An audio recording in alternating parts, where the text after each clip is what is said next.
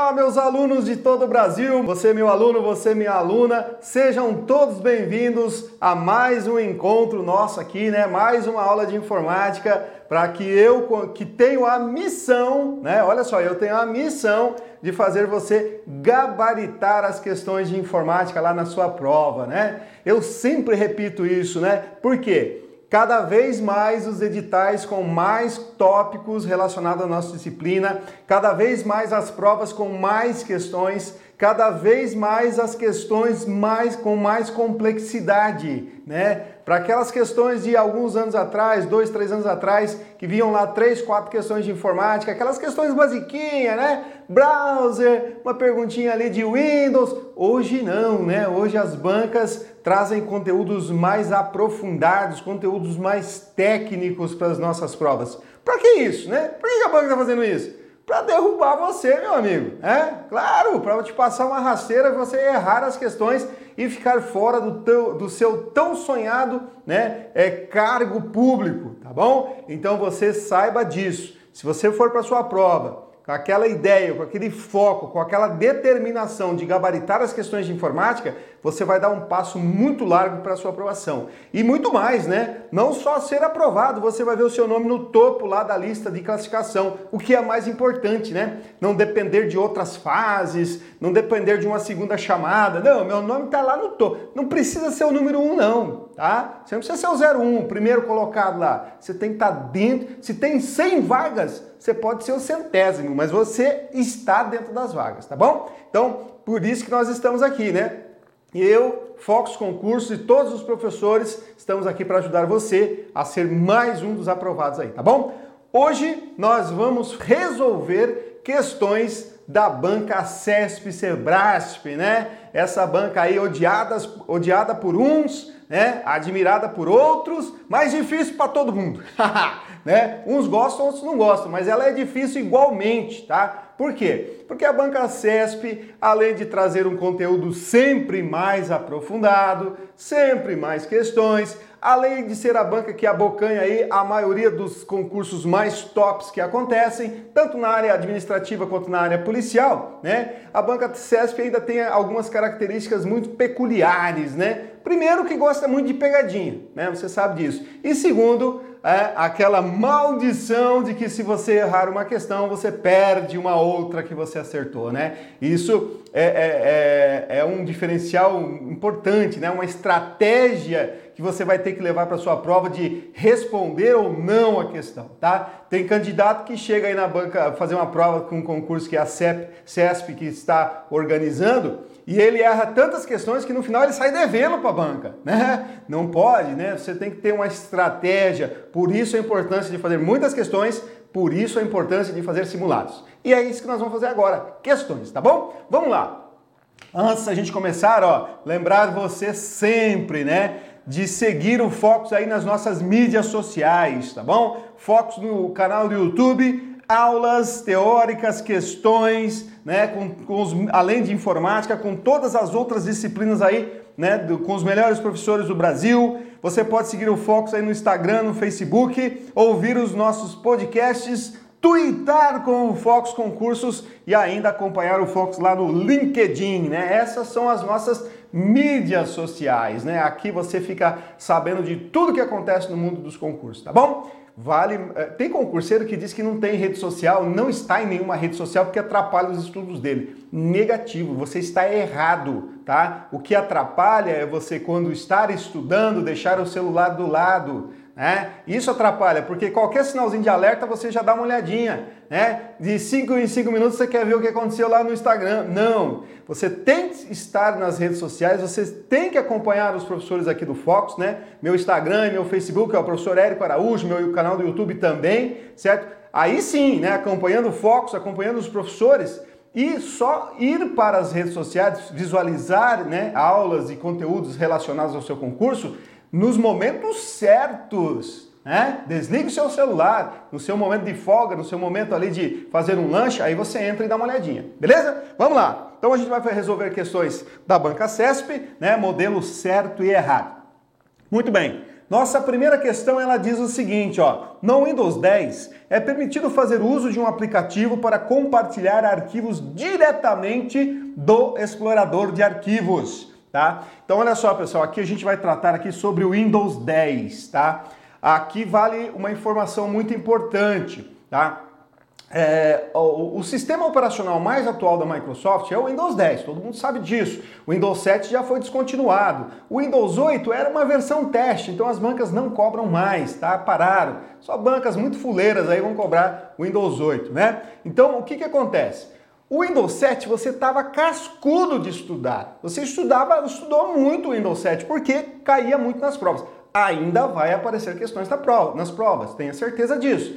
Só que a, a, o que vai acontecer é que as bancas cada vez mais vão abandonar o 7 e cobrar questões de Windows 10. Até porque o Windows 10 ele tem uma, uma gama muito maior da gente fazer questões. Né? Se eu fosse um examinador de uma banca, eu ia cobrar o Windows 10, porque eu tenho muito mais possibilidades de elaborar questões novas, né? como essa aqui. Tá? que não tinha no Windows 7. Então, se você não tem o Windows 10 no seu computador, dá um jeitinho aí de instalar, como Dual Boot, né? Se você é concurseiro, instale em Dual Boot, deixa o 7 e o 10. Ou se você não pode fazer isso, arruma, né, pega um material de apoio sobre o Windows 10 e comece a estudar cada vez mais este sistema operacional, porque é o que vai explodir nas provas aí. E já é fato, né? Eu já fiz uma pesquisa, já falei algumas lives aí com, com o pessoal do Fox. O Windows é, a, a, o sistema operacional Windows é o tópico que mais cai em todas as bancas, tá? Não é diferente aqui na CESP, tá bom? Vamos lá, então olha só. No Windows 10 é permitido fazer uso do aplicativo para compartilhar diretamente do explorador de arquivos. O que é o explorador de arquivos? É o nosso famoso Windows Explorer, né?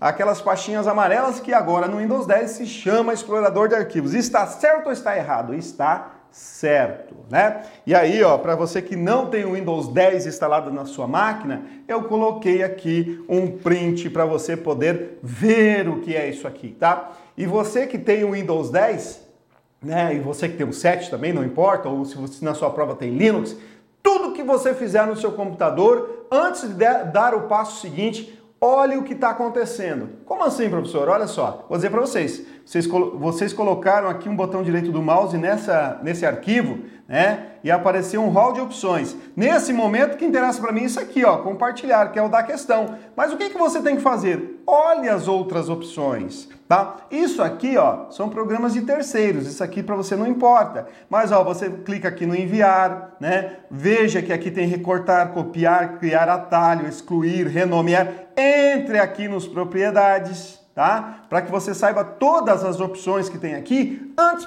de ir para o passo seguinte. Então vocês vejam que está certo essa questão, porque com o botão direito do mouse no Windows 10 eu tenho a opção de compartilhar, né? Deixa eu voltar aqui, ó.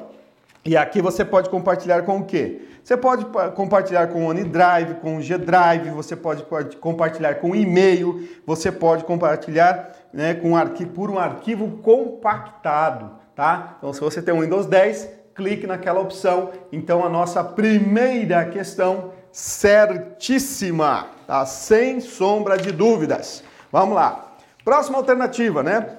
É, há uma, uma função né, de Excel, né? Então, ó, hoje nós temos algumas, alguns editais abertos, é, DEPEN, Polícia Civil do Distrito Federal, nós temos aí a, a, algum, Polícia Civil do Paraná, um concurso no Brasil inteiro em que esta banca está organizando.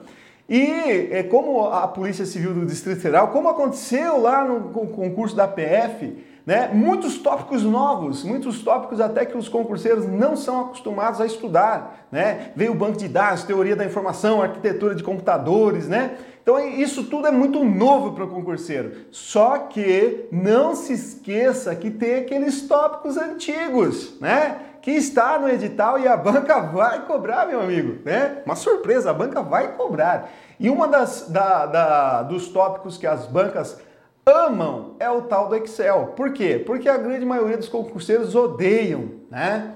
Porque aqui envolve raciocínio lógico, envolve o aplicativo em si, que tem muitas opções, e envolve que as bancas ainda fazem a tal da pegadinha, tá? Então eu coloquei uma questão aqui que eu achei bem legal, tá? E diz o seguinte, ó. Considere que a planilha foi elaborada no Microsoft Excel 2016 instalado em um computador com Windows 10. Veja que aqui nessa questão ó, traz os dois aplicativos, mas a, tudo bem que nós temos né, o 2019, mas aí o 2016 ainda vai ser cobrado por muito tempo, né? Instalado no Windows 10, que é o sistema operacional mais atual. As colunas da planilha estão identificadas pelas letras A e B, né? Uma coisa que você não sabia, né? Agora, é, no topo da imagem. E as linhas pelos números 1 a 8, né? Então, coisa também que você não sabia, né? Claro que sabia, né? Linhas com, pelos números, é, colunas por letras. Após inserir a função CONT-C na célula A8, será exibido nessa célula o número 4. Aqui, ó, a fórmula está aqui, tá? Certo ou errado? Galera, aqui eu dei uma limpada para a gente poder entender a questão, tá? Originalmente é essa aqui, né? Aqui só para eu poder explicar para vocês. Então, vamos lá. Primeira coisa que você tem que fazer em todas as provas, principalmente de modelo certo e errado, que é o mais comum, né? Quando é alternativa é mais fácil de você descobrir a pegadinha, né? Muito mais fácil. Uh, mas no modelo certo e errado, você tem que fazer. Lembre-se o que o professor está falando aqui para você agora, ó, né? na nossa aula aqui do Fox Concurso, né? Olha só.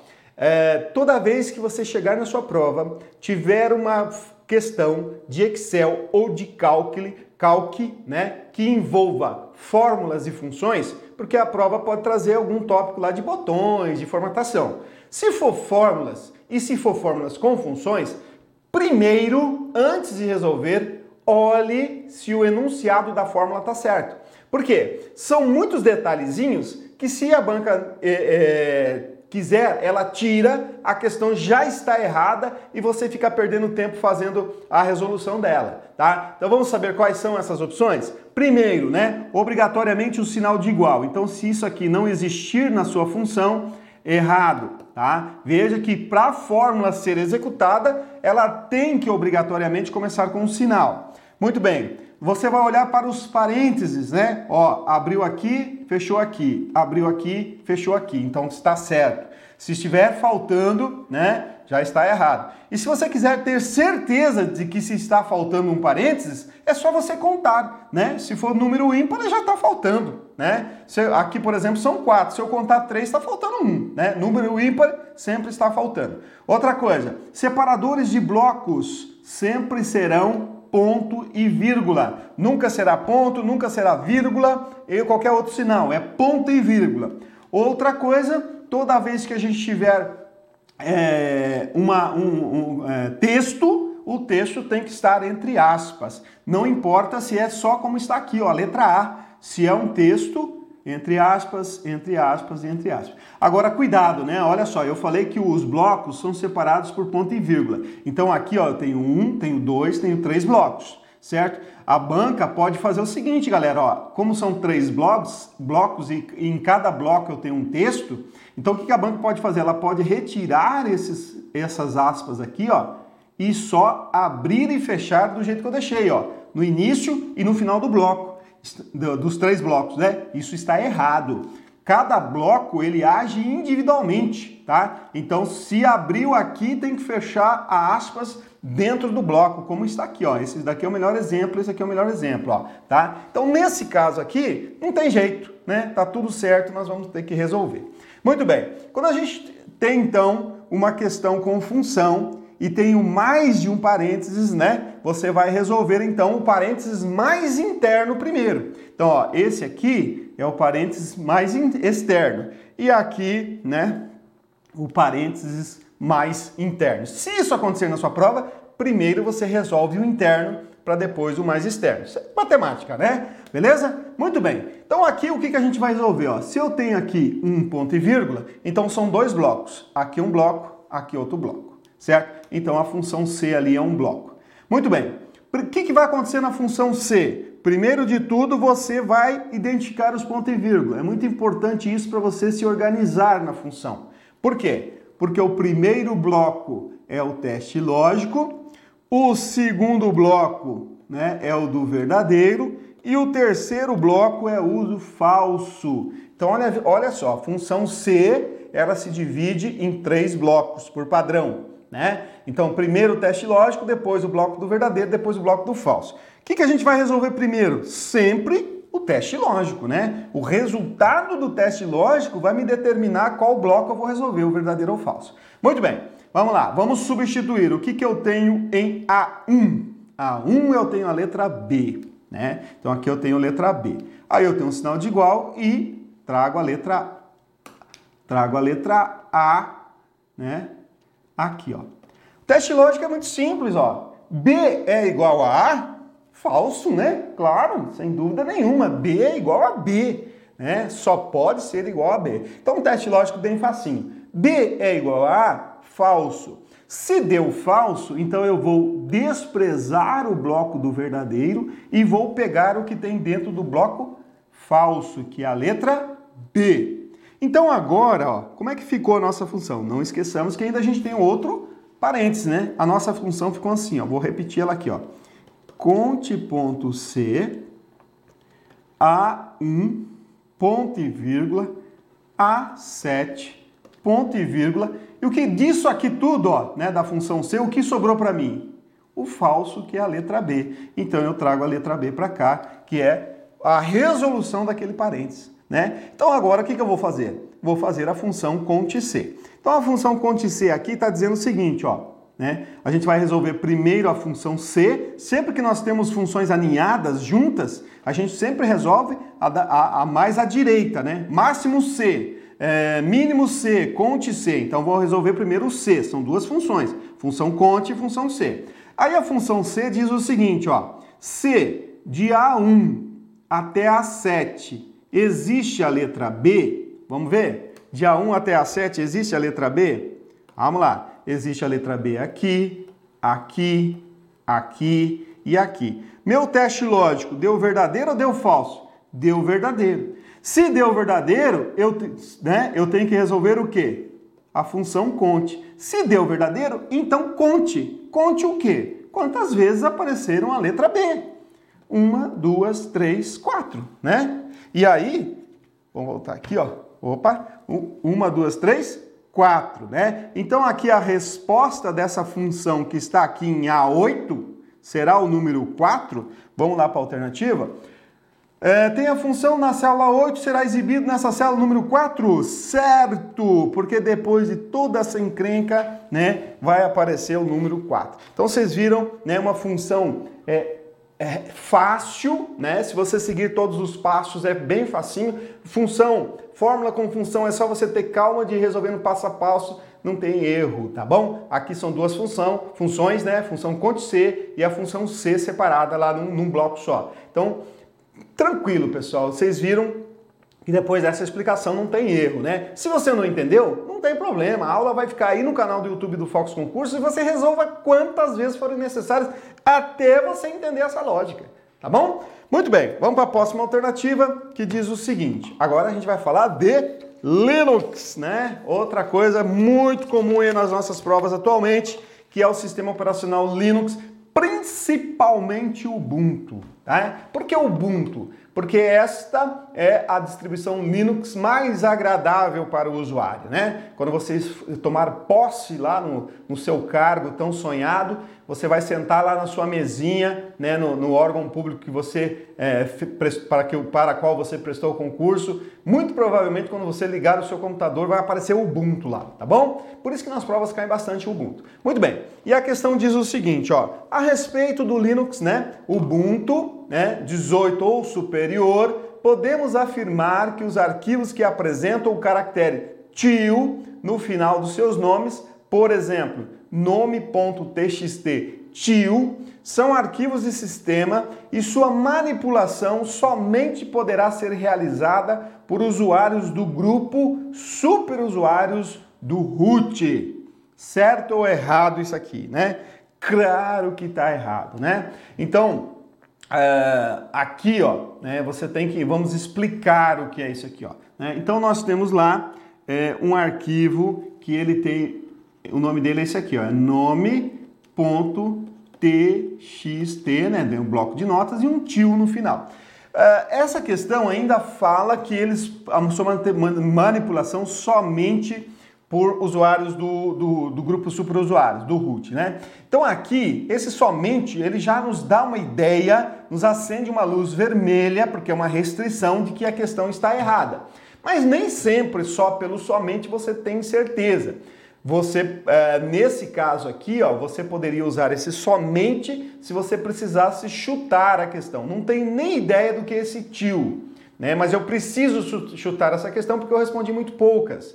Então, aparecendo essas palavras restritivas, você pode sim usar a porcentagem. Nesse caso, né, o somente é, ele nos dá 99% de chance da questão estar errada, tá? Aqui deu certo, mas cuidado que tem a possibilidade do 1%, né? Então, não é 100%. Agora, se você precisa chutar, não sabe a questão, claro, vá no time do 99, né? Claro, né? Não, não temos dúvida disso. Beleza? Então vamos explicar para você o que, que é esse tio aqui, tá? Esse tio, pessoal, nada mais é do que, nada mais são, né? Não, vamos falar corretamente, que nada mais são do que cópias de segurança. Tá? Cópias de segurança, ok? Então o que, que acontece? Esses arquivos, eles são é, criados automaticamente pelo sistema operacional. Então, às vezes você tem um documento do Writer lá, por exemplo, você tem um, um documento é livro.dot, é, dot não, ODT, livro.odt e aparece um tio. E aí você tem dois, vão ficar, vão ficar assim, ó, vamos dar um exemplo aqui, ó, vai ficar assim, ó, livro.odt e vai ficar um outro arquivo chamado livro.odttil,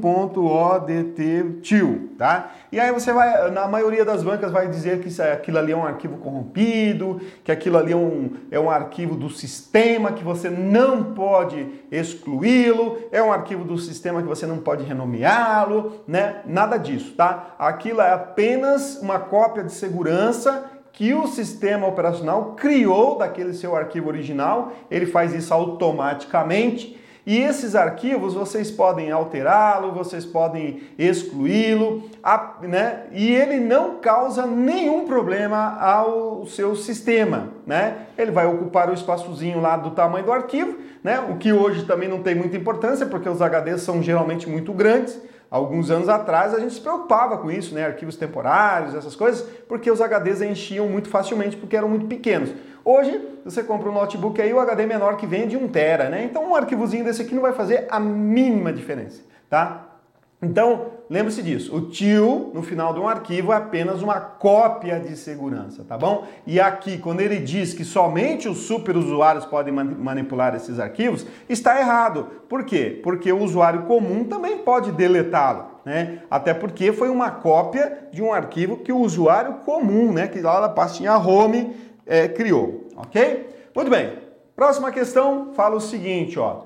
Sobre o Microsoft Word, o Office 365, podemos afirmar que a opção quebra de página permite que o usuário adicione uma quebra no local atual para o texto continuar novamente na página seguinte, né? Então, aqui está falando de quebra de página, tá? Então, essa questão está certa? Está certa, tá? Eu vou colocar aqui para gente é, poder é, fazer, mostrar para vocês isso aqui, que tem muita, muitos alunos, né?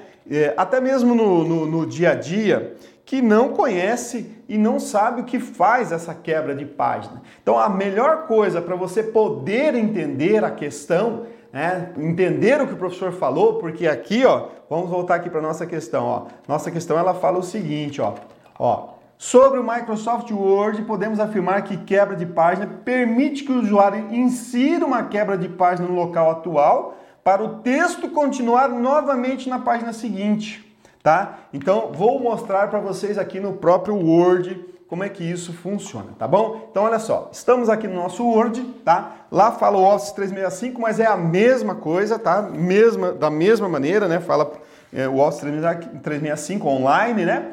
Então vamos lá, eu vou incluir um texto aqui, ó, tá? Olha só, vou incluir um texto para a gente dar um exemplo. Então olha só, eu incluí um texto. Eu vou diminuir aqui o zoom da página para que vocês possam entender o que aconteceu, tá? Ó, então eu tenho uma página, certo? E eu vou dar enter, enter aqui para criar outra página, tá? Tem que deixar pequenininhas mesmo assim, senão vocês não vão entender. Então olha só, eu vou, vou aqui na próxima página colocar um texto novamente, tá? Ó, certo? Então veja só, se eu estiver na eu tenho um texto na primeira página e eu tenho um texto na segunda página. Se eu for dando enter aqui agora, olha o que que acontece. O texto, ele vai descendo, né, da página seguinte. Não é isso? Não é ruim isso? Às vezes você fez um trabalho lá difícil e depois você tem que vir fazendo o que eu fiz aqui, ó, dar enter para colocar o texto de novo no início da segunda, da segunda página, certo? Só que eu preciso colocar, né, aqui nesse espaço em branco, ó, eu preciso dar algum enter e colocar um novo texto. Então o que, que eu faço, pessoal? Ó, coloco o mouse no final do texto da primeira página e a tecla de atalho, anotem aí também, né? Porque tem duas maneiras, né? Eu posso ir em layout de página, quebras e eu tenho quebra de página, tá? Então, essa é a primeira opção. A segunda opção é eu dar uma tecla, usar uma tecla de atalho, né? A, a tecla de atalho para inserir uma quebra de página é Ctrl Enter, tá? Então vou dar um Ctrl Enter aqui, certo? Aí o que que acontece? Ó, deixa eu só colocar aqui. Agora, se eu der Enter aqui, ó, tá vendo? Ó, eu tô dando Enter, posso digitar, dar um Enter, posso digitar, dar um Enter, posso digitar, dar um Enter, ó, que a página seguinte ela não se mexeu. É claro que quando eu chegar aqui no final e ir para a página seguinte, ele vai descer o texto. Mas nesse momento aqui, ó, é, deixa eu ver se eu tenho alguma uma imagenzinha para inserir aqui, ó, do Focus, ó, vou inserir uma imagem do Focus, certo? Ah, aqui é Deixa eu só colocar. Aqui desceu porque o texto foi para a página seguinte. Mas olha só, eu posso arrastar essa imagem, ó, né? Ó, que eu vou colocar aqui quebra automática, certo? Ó, eu posso arrastar, né? E ela não vai descer, né? Então, ó, veja só. Aqui agora eu posso é, fazer qualquer tipo de alteração com a quebra de página e a página seguinte não vai é, ser alterada. Então lembre o seguinte, ó, sempre quando você der um Ctrl Enter, vou dar na segunda página, ó, Ctrl Enter, ele criou uma, uma, uma terceira página. Eu digito um texto, tá? Ó, certo? Digitei, digitei um, vou, opa, deu um sinal errado ali. Ó, vou digitar um texto, certo? E aqui na, na página do meio, ó, eu posso ir dando Enter, que a página seguinte não vai é, é, deslocar ali os parágrafos. Então, quebra de página serve para isso, né? Para que você coloque, é, como diz aqui, ó, uma quebra no local atual e continua na página seguinte. Se você precisa inserir uma imagem, se você precisa inserir uma, uma, uma, um novo parágrafo naquela, naquela página anterior, as páginas seguintes elas não, se, não deslocarão o texto para que você depois não precise ficar arrumando, ok? Diferente de quebra de sessão, tá? A quebra de sessão ela faz com que páginas diferentes possam ter formatações. Né, diferentes. Então, por exemplo, eu posso colocar a página 1, a página 2, a página 3 no formato retrato, coloco uma quebra de sessão e aí coloco a página de número 4 em paisagem coloco outra quebra de seção e volto para retrato. Então essa é a diferença de quebra de página e quebra de seção, tá bom? Muito bem. A próxima questão diz o seguinte, ó. Uma das mais novas modalidades de pragas virtuais é o phishing, que é um vírus que tem como principal característica, né, pichar sites de empresas, certo? É, tornando-os indisponíveis. Os phishers, que são os invasores, utilizam-se de conhecimentos técnicos e especializados para invadirem os servidores das empresas e alterarem o código da página, adicionar ou remover imagens ou até mesmo alterar o conteúdo de um site. Errado, né? Você sabe que isso está errado. Então, o phishing, ele é, pode ser lá um e-mail fraudulento que você recebe e ele tenta pescar informações suas, né, ou de quem recebeu aquele phishing. O antivírus não detecta phishing, né, porque ele é um e-mail verdadeiro, você só vai preencher as informações lá se você quiser, né? Se você não quiser, você deleta. Mesmo que você receba o phishing de um banco, por exemplo, ao qual você tenha conta, você não vai preencher, porque os bancos, né, é, a todo momento mandam informações aí de que você não preencha nada de e-mails, vá na sua agência fazer essas atualizações, tá? Então, phishing é isso, ok? No caso aqui, ó, para a gente poder, é, caso venha alguma questão, né? E, e você poder saber a resposta, ah, aqui, ó, tudo que falou nessa questão, né, que é característica de pichar os sites de empresa, que vai tornar os sites indisponível, invadem os servidores para adicionar ou remover imagens na página e, e coisas desse tipo, ou seja, hackear uma, uma, uma página, né? É, isso aqui, ó, pichar os sites se chama, né? Vamos anotem, ó, de defacement. Opa, deixa eu escrever direitinho aqui, senão vocês não vão entender. Defacement, tá? Então, esta, esse termo, esse conceito, é, defacement, que é, é, o que diz a questão, ou seja, uma desfiguração de uma página web ou pichação, né? Então, essa, por isso que ali tá pictures, né? Então você vai a pessoa que faz esse tipo de ação é, é um pitchers, né? E a técnica, né, se chama defacement, né? Então, para você não errar na sua prova, caso caia uma questão falando desse assunto, tá bom? Mas está errada porque não é phishing, beleza? Muito bem, né? Nossa próxima questão diz o seguinte: Considere um slide de uma apresentação do Microsoft PowerPoint 2016 né? é a versão, uma das mais atuais, né? Nesse slide pode haver diversos objetos, por exemplo, figuras geométricas. Ao se selecionar um desses objetos, é possível ordená-los. As opções de ordenação disponíveis são agrupar, desagrupar e reagrupar. Certo ou errado? Então aqui está errado, né? Nós temos muito poucas questões de PowerPoint nas provas e impress, né? Mas quando vem uma questão, essa aqui é uma questão um pouco ruim, né? Porque muita gente não mexe no PowerPoint e muitos concurseiros aí não estudam muito PowerPoint. E essa aqui é uma questão muito importante, tá? Por quê? É, ele fala é, em é, organizar, né? Olha só, os objetos que estão no slide, né? Então, ó, para ordená-los, eu vou usar a opção agrupar, desagrupar e reagrupar. Então a gente pensa o seguinte, né, pessoal? Quando a gente fala em é, a, a ordenar, nós, você vai pensar o seguinte, ó. Agrupar e desagrupar e reagrupar não é juntar. Quando a gente está juntando, agrupando, não é, é, a, mesma, a mesma coisa que é, juntar ou ordenar? Então, por isso que essa questão está errada, tá? Então, vou mostrar para vocês aqui, ó, né? É, é, aqui, ó, é isso aqui, ó. Eu coloquei duas imagens, né? Dois, duas formas. Então, veja, veja o que, que acontece aqui, ó. Dentro do agrupar, nós temos aquelas opções ali, tá? Que fala na, na, na, nossa, na nossa, no enunciado da nossa questão, que é o agrupar, desagrupar e reagrupar. Agrupar quer dizer juntar. Se eu quero ordenar os meus, uh, minhas formas, então o que, que eu vou quais são as opções? O trazer para frente, enviar para trás, né? avançar e recuar. Tá? Então, ordenar é coloco um, um atrás do outro. O primeiro, o primeira forma atrás da outra. A, a, a forma que está atrás eu coloco na frente. Isso é ordenar. Né? Agrupar é juntar elas. Tá bom? Então, por isso que a nossa questão está errada. Muito bem.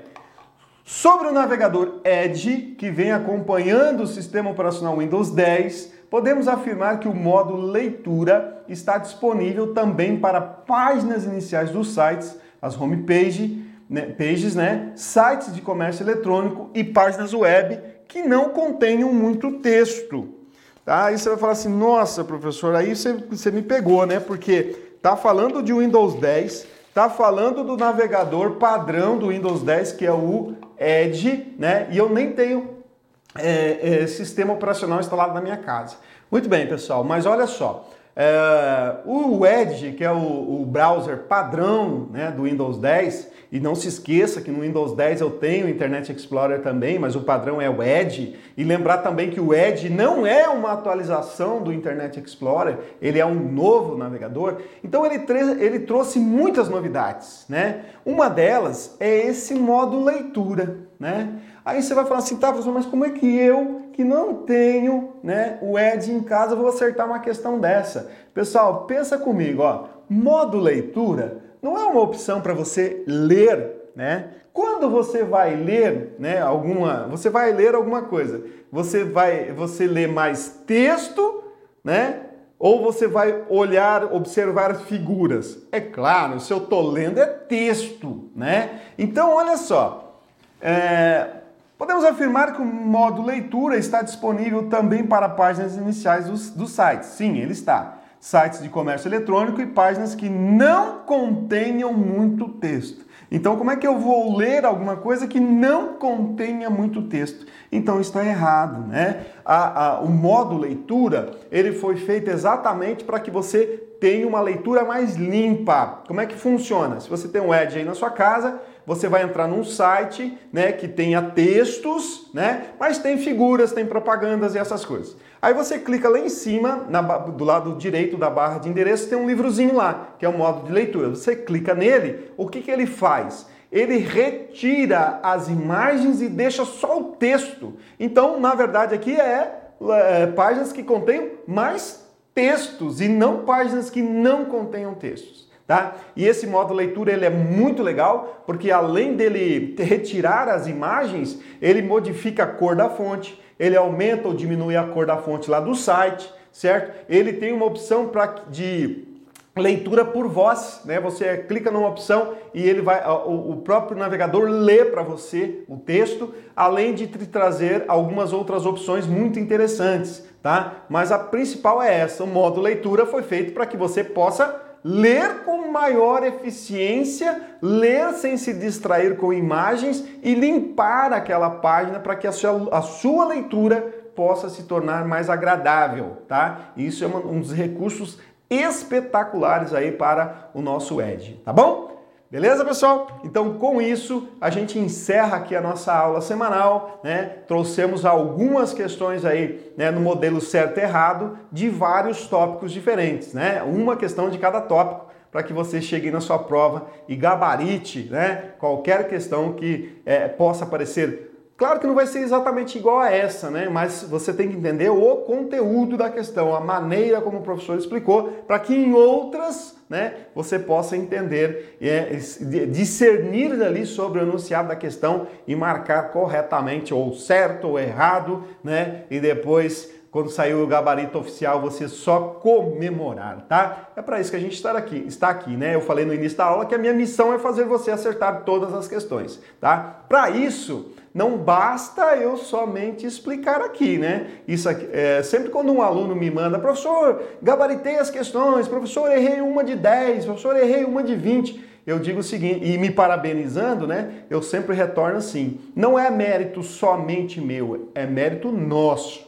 né? Nós somos uma equipe, é eu e você, né? Eu posso ser o melhor professor do mundo, mas se você não treinar, não fazer questões, não fazer simulado, não tirar dúvidas, não adianta nada. Então é uma equipe, né? Se você gabaritar as questões na sua prova, tenha certeza disso. 50% foi por minha causa e os outros 50 foi por sua causa. Não tenha dúvida disso, tá? Então por isso que você tem que fazer a sua parte também, né? Eu estou aqui tentando fazer a minha e quero que você faça a sua, né? Para que você depois me mande essa mensagem nas minhas redes sociais dizendo que você gabaritou informática.